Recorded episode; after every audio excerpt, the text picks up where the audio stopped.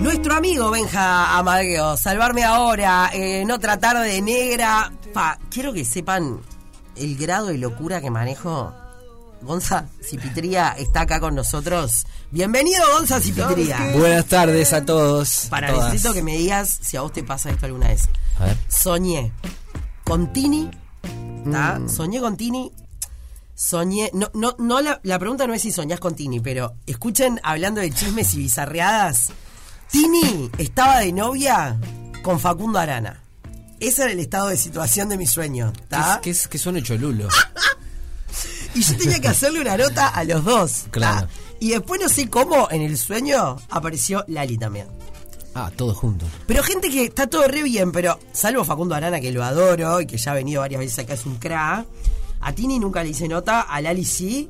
Pero no es gente que yo tengo así como en mi radar, ¿entendés? Si me decís soñé con Gonza Cipitría, que hoy tenía nota, ¿no? O con los Rolling Stones. Bueno, justo los Rolling Stones vos los conociste, Gonza, ¿no? Está, pero Lali, Tini, Nera, ¿qué te pasa? Eh, ¿Soñás Sí, con raro, ¿Soñás con artistas, ponele? Eh, no me acuerdo, pero no, me, no, no recuerdo de tener un sueño con algún artista. Se- seguramente sí, pero no tan cholulo como lo tuyo. No, lo mío fue tremendo. No sé, se ve que me quedé. El otro día vi un video de Tini y me, me- me quedó. Sí, sí. Tremendo, tremendo. Un sueño noruego con Dua Lipa. Yo también, perdón, ahora me acordé. Listo. Quedamos, quedamos por ahí, Sí, quedamos sí. por ahí. Sueños, sue- sueños despiertos también, ¿eh? Sueños vívidos, todo. Dua Lipa.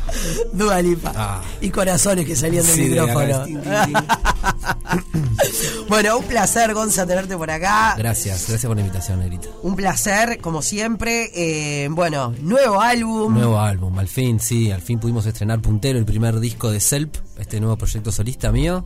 Contentísimo, contentísimo por, por eh, el poco tiempo, la repercusión que tuvo. Yo quedé muy satisfecho, la verdad que un trabajo muy personal y viste cuando a veces sacas un disco es como que te desnudas un poco y lo mostrás y esta primera escucha y eso es re lindo porque es un disco corto de ocho canciones y es como redondito, me tomé el tiempo para poder pulirlo y sacarle lo mejor, digamos, y, y bueno, y ahora también la excusa para poder presentarlo el 18 de agosto en la Balso, que es una sala divina, y es como el, el contexto y, y- y el lugar indicado. Obvio. Bueno, alguien me decía, "Ay, qué horror, eh, esta semana pasaron un montón de artistas por acá, pero no me acuerdo cuál fue que me dijo, sí, digo que saqué un disco, pero en realidad ya no saco discos, saco canciones. Ah, ¿Quién Claro. fue? ¿Quién fue? ¿Quién fue? Caligari. Ah, Adrián Barilari. Ah, Barilari. Barilari, un crack. Tener a Adrián Barilari acá, capo, total. Sí, digo que saco un disco, pero en realidad saco, saco Sí, canciones, ¿no? Yo quise hacerlo de esa manera en un principio y después dije, no, me, me gusta la obra como que se, que se condense en un disco y que se escuche así, pero en realidad si sacás como vas sacando como singles, ahora se escucha así, ¿no? Obvio, obvio. Y eso cambia en, en, en- en la concepción de, de- de- O sea, tenés, juntaste un montón de canciones que podías haber ido cor- cortando, eh, pero está, vos decidiste hacerlo así. Yo, yo creo que sí, y, y lo, lo mío lo pensé como una obra total también, ¿no?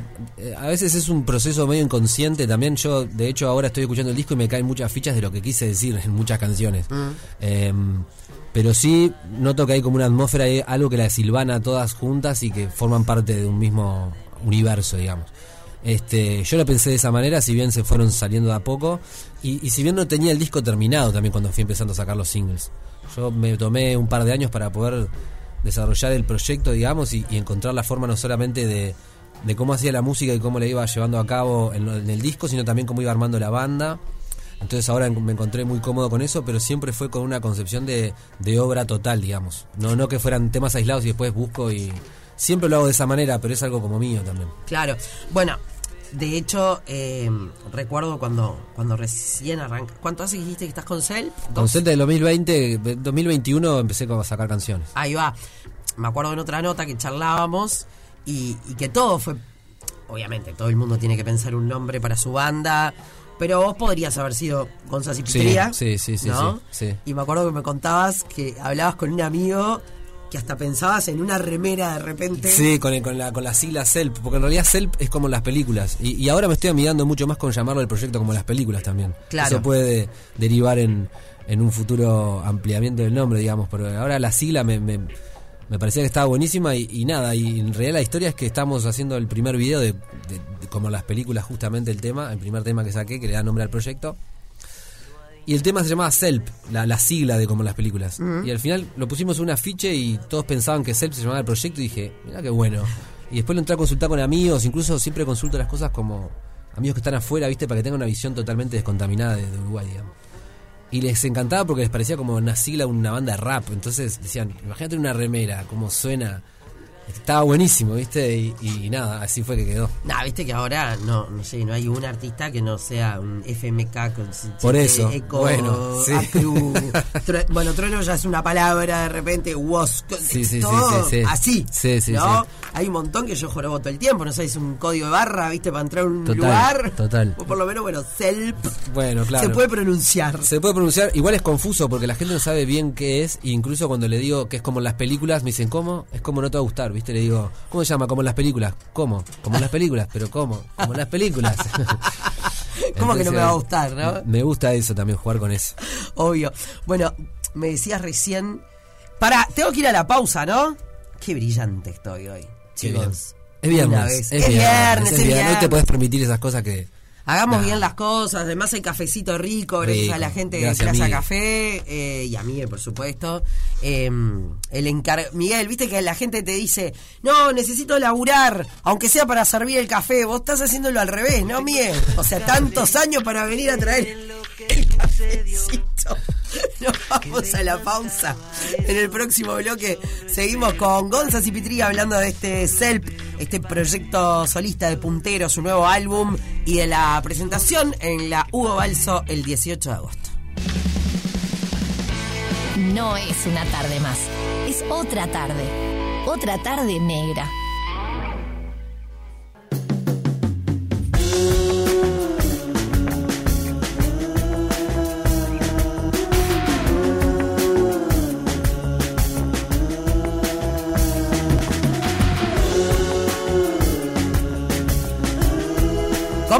Otra tarde negra, charlando con Gonza Cipitría, hablando de Selp, hablando de Puntero, el nuevo álbum, hablando de la presentación el 18 de agosto en la sala Hugo Balso y hablando de muchas cosas. De mucho. Nos quedamos colgados en la pausa hablando de libros, hablando, claro, lo que uno hace antes de dormir. ¿Qué debería hacer uno antes de dormir para dormir bien? Yo creo que lo, que lo que, te- lo que haces antes de dormir condiciona un poco tu sueño, como decíamos. Sí, puede ser.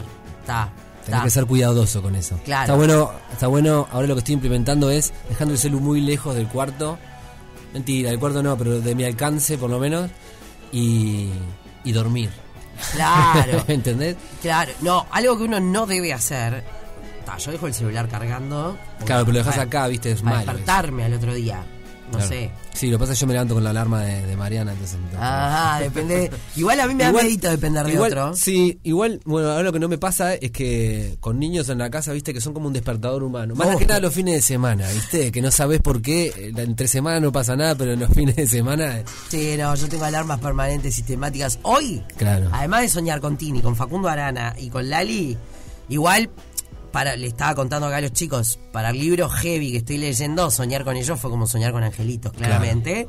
Eh, si hoy- ahí mi teoría no funcionó, viste, ahí no sé qué pasó, que te cruzaste otros cables y era más importante. Sí, esta, esta gente. Pero hoy desperté con una hija mía al lado. Y cuando salí del cuarto, yo quería despertar a esa hija en el otro cuarto. Nunca me di cuenta a Que qué estaba al lado hija, tuyo. a qué hija tenía. O sea, yo creí que tenía a Trinidad. Uy, qué y tema era esto otra. de los, gua- de los niños, qué tema. Yo me desperté hoy en la cama del- de, de- de- de uno y no sabía que estaba ahí también. Claro. Me habían echado y yo no me di cuenta, me fui zombie a la cama. Bueno, eso pasa. Pasa toda la familia, me deja contento. Es Trini. Y cuando fui a despertar a Carmela para ir al colegio, Carmela no estaba. No. Y Carmela estaba al lado mío. No, no. Estaba Tini al lado tuyo. Estaba Tini. Como en las películas. Como en las películas. Como en las películas. Bueno, em, hoy me, en, en un momento de la charla decías em, algo, y bueno, ¿qué quise decir con estas canciones? Claro, ¿no? sí. ¿Qué querés? ¿Qué, qué, qué historia nos contás eh, en estas canciones? ¿Qué historias nos contás? Buah, qué pregunta. Y bueno, eh, yo creo que el disco también. El otro día hice una nota y también me cayó en otras fechas. Creo que también es muy personal el disco, porque el disco es también es el devenir también de un, de un periodo de mi de mi vida ahora que de- también post pandemia, ¿viste? También entonces creo que está muy influenciado por todo eso y por una revisión personal mía también. Hay como todo un, un momento ahí en la pandemia que me, que me dediqué mucho a pensar justamente todo mi replanteamiento con la música, mi, cómo lo iba a encarar, cómo iba a encarar la vida también, ¿viste? Entonces creo que hay, no sé si es algo muy profundo, pero sí hay... hay hay entre líneas mucho de eso, de, de- de esa situación de pandemia, de, de- de necesidad de hacer un montón de cosas o decir un montón de cosas, ¿viste? Este, mm, creo que se, que, se nota y se escuchan las canciones. Hay algo de eso. Es muy personal el disco, sí. Está, o sea, yo creo que, que todos conocemos un poco más de los artistas al escuchar sus, sus canciones. Em, yo no sé, em, cuando uno hace una canción, en, en- en tu estilo eh, de canciones, ¿no? Pensás más en que la gente las, no sé, las cante, las baile, porque hay algunas que son para tirar unos pasos. Sí. O eso no se piensa. Esta es la canción y después, bueno, que cada uno la agarre como Justo le quiera. hablaba con, en terapia esto mismo. Es muy bueno. Eh, es buenísimo, A sí, ver. pero, pero no, no, todo lo contrario. A mí las hago para mí las canciones, me tienen que conmover a mí. Eh, parece mm, más cliché y eso, y no te digo que no me afecte lo que después entregás a, a la gente o al público, lo haces eso y es como desnudarte un poco y ver qué pasa, pero sí luego lo que hago consciente es saber qué me falta dentro del disco. Viste que yo lo pienso como una hora, entonces digo, bueno, por ejemplo, Medianoche era un tema que descontracturaba, es el tema más bailable, es el tema más como eh, como una estructura eh, eh, más cantada y más cliché de canción, estrofa, eh, puente, estribillo, estrofa, puente, estribillo, solo y se va.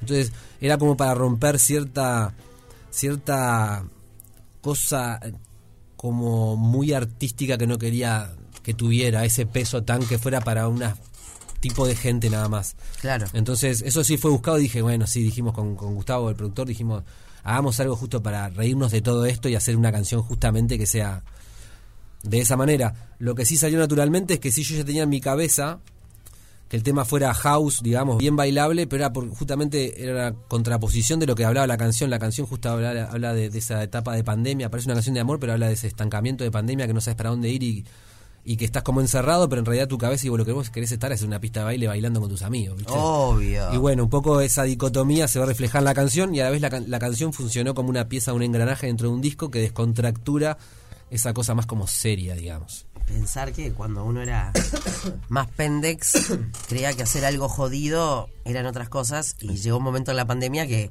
juntarte con tres amigos No, es una locura. Era, era una algo ilegal. Totalmente, ¿no? totalmente. Por eso también creo que también las canciones toman un significado mucho más grande.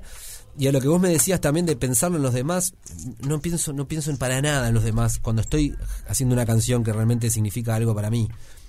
Lo que está buenísimo que sí pasa, puede pasar con Medianoche justamente como ejemplo, y lo más importante es que después deja de ser tuyo el disco. Entonces, lo que está buenísimo es que pila de gente me viene a hablar de las canciones con la historia que le meten ellos, ¿viste? O los agarra, Claro. o me ha pasado con amigos que me dicen, o conocidos, mira, tu canción me ayudó en tal época de mi vida con tal cosa, con tal problema, y, pero la canción iba por otro lado. Pero senti- ¿viste? sentís como que te hablan a vos o te ponen en contexto emocional por la música o por las sensaciones, y eso, eso es lo mágico de la música que no se toca y se siente. Entonces, Absolutamente. También lo hablaba eso con, con Barilari el otro día. Digo, ¿los artistas serán conscientes? Entiendo que los artistas están de un lado y están del otro, ¿no? Es que Porque- después ya llega, deja de, vos no, no tenés más incidencia ahí, ya ahí lo que siente el otro y lo que interpreta el otro es como, no es tema tuyo tampoco, ya está, ya Claro. dejó de ser tuyo, ¿no? Y si vos dijiste un mensaje y fue errado, eh, bueno, es como lo interpreta la gente también, ¿viste? Obvio. Toma un vuelo que, que, que ya después deja de, de- de- de ser tu responsabilidad.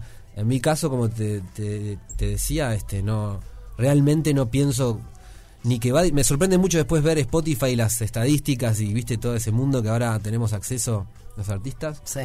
La gente que te escucha y eso te deja como, bueno, mirá, pensé que hacía música para determinado público y mirá, me escucha otra gente o qué sé ¿A yo. Spotify te dice eso? Sí, el- el- tiene una sección que es para artistas, digamos, for artists, y te da.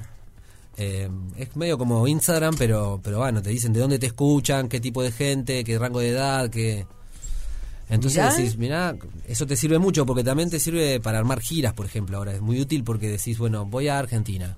Y en Argentina te escuchan en Mendoza 20, en Buenos Aires 200 y en, no sé, en el Chaco 3. Y ya sabes cómo armar tu gira o, viste, Es muy bueno. Sí, sí, de Ta, hecho, no me extraña, obvio. O sea, La tecnología es Pues está bueno para darte cuenta. A mí yo no sabía que en Portugal me escuchan 50 personas, por ejemplo. En Portugal, ¿Viste? O escuchan Boomerang y vos decís, chao, Portugal. ¿Qué habrá en Portugal si yo no tengo amigos en Portugal? ¿Viste? Pero es raro, porque en México quizás, bueno, está bien, pero después hay países que decís, che, ¿cómo llegó acá? Creo que hay dos finlandeses que escuchan, ponele. Es dice, muy bueno. es una locura, no, no debe ser uruguayo. no, claro, pero Este- a veces te, te sorprende. Sí. Y bueno, la música tiene eso, no, eh, no hay límites. No, y más ahora que editas un disco y bueno, el otro día me escribió en Instagram Andrés, un colombiano, que si llegas a estar escuchando, nada, muchas gracias. Unos mensajes re lindos y todo, eh, colombiano. Y me dice, te felicito por tu música. ¿Cómo llegaste a mí? No, bueno, porque estaba viendo YouTube y justo di con tu video y, y loco dio con mi video porque, viste, y es así, y lo había sacado hace una semana el disco. Entonces es una locura. dije, loco, nada, muchas gracias, viste. Se hizo re fan.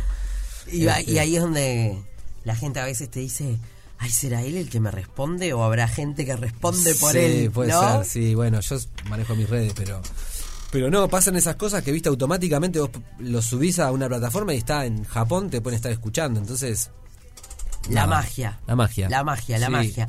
Bueno, contame cómo va a ser el, el show del próximo Bueno, el 18. viernes 18 de agosto en La Balso estamos preparando un show divino. Bueno, tengo una, una banda armada que ya vengo tocando con ellos, nos fuimos de gira a Argentina, estuvo muy lindo. Es Pablo Mendoza en bajo, gran amigo, entrañable, que ya era bajista de Boomerang, y Flavito Galmarini, de La Teja Pride, y los hermanos Láser, nada, y un sinfín de bandas más.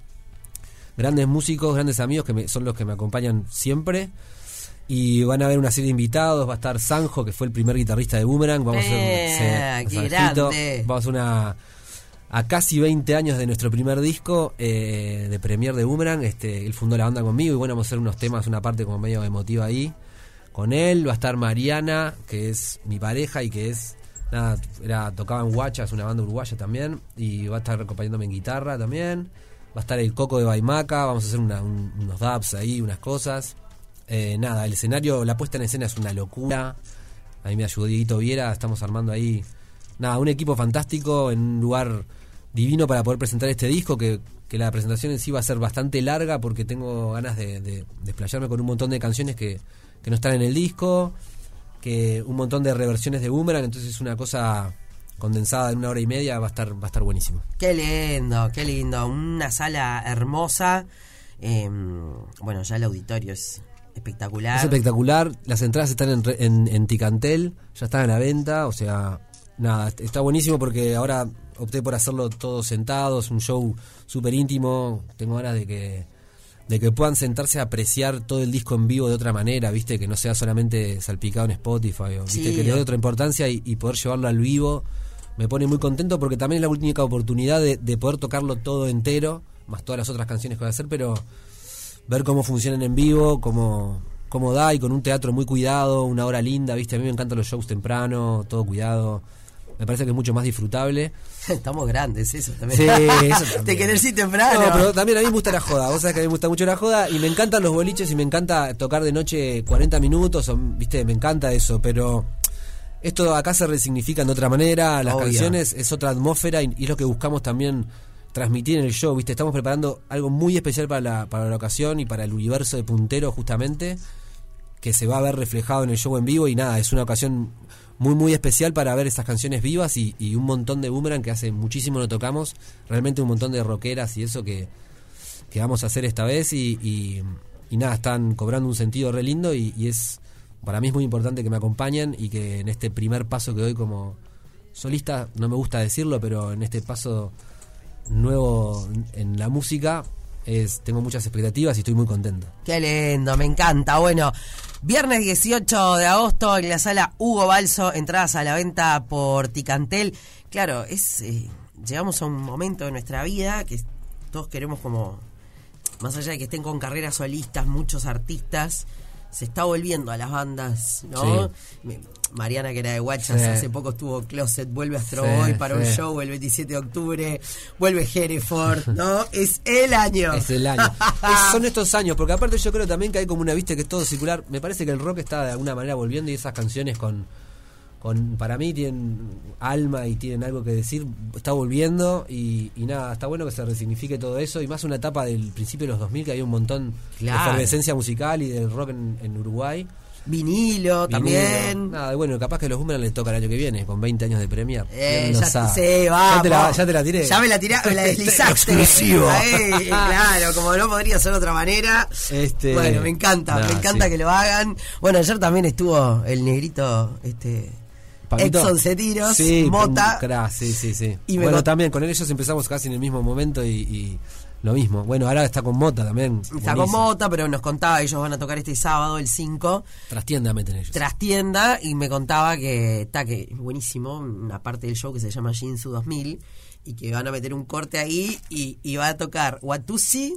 Eh, A la mierda, no También. sabía esto. Tremendo. ¿En serio? Sí, y ay, ¿y quién más era? Ay, Dios. Alguna bache. banda de Pincel Rock 3. Sí, sí, esa época, pucha. Buah, ahora se me fue.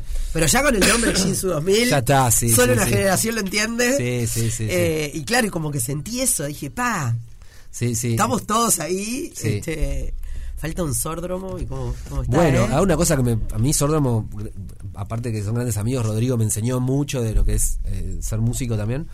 Este, sigue sonando en la radio. Claro. O sea, Sordromo sigue sonando en la radio, prendés la radio y suena Sordromo. Entonces es algo realmente que las canciones sigan vivas y eso dice mucho. Así que un saludo duda. para Rodri a la distancia. Saludo enorme a Rodri Gómez y bueno, a, a todos estos todos, músicos sí, amigos sí. que hemos nombrado. Total. Y que me alegra mucho que, que, que, bueno, que puedan seguir haciendo lo que, lo que les gusta más allá de sus proyectos solistas. Total. Como Selp, que presenta Puntero el próximo 18 de agosto en la Hugo Balso del Auditorio. Gonza, como siempre, una Gracias, alegría charlar contigo. Gracias a todos, che, gracias. Arriba.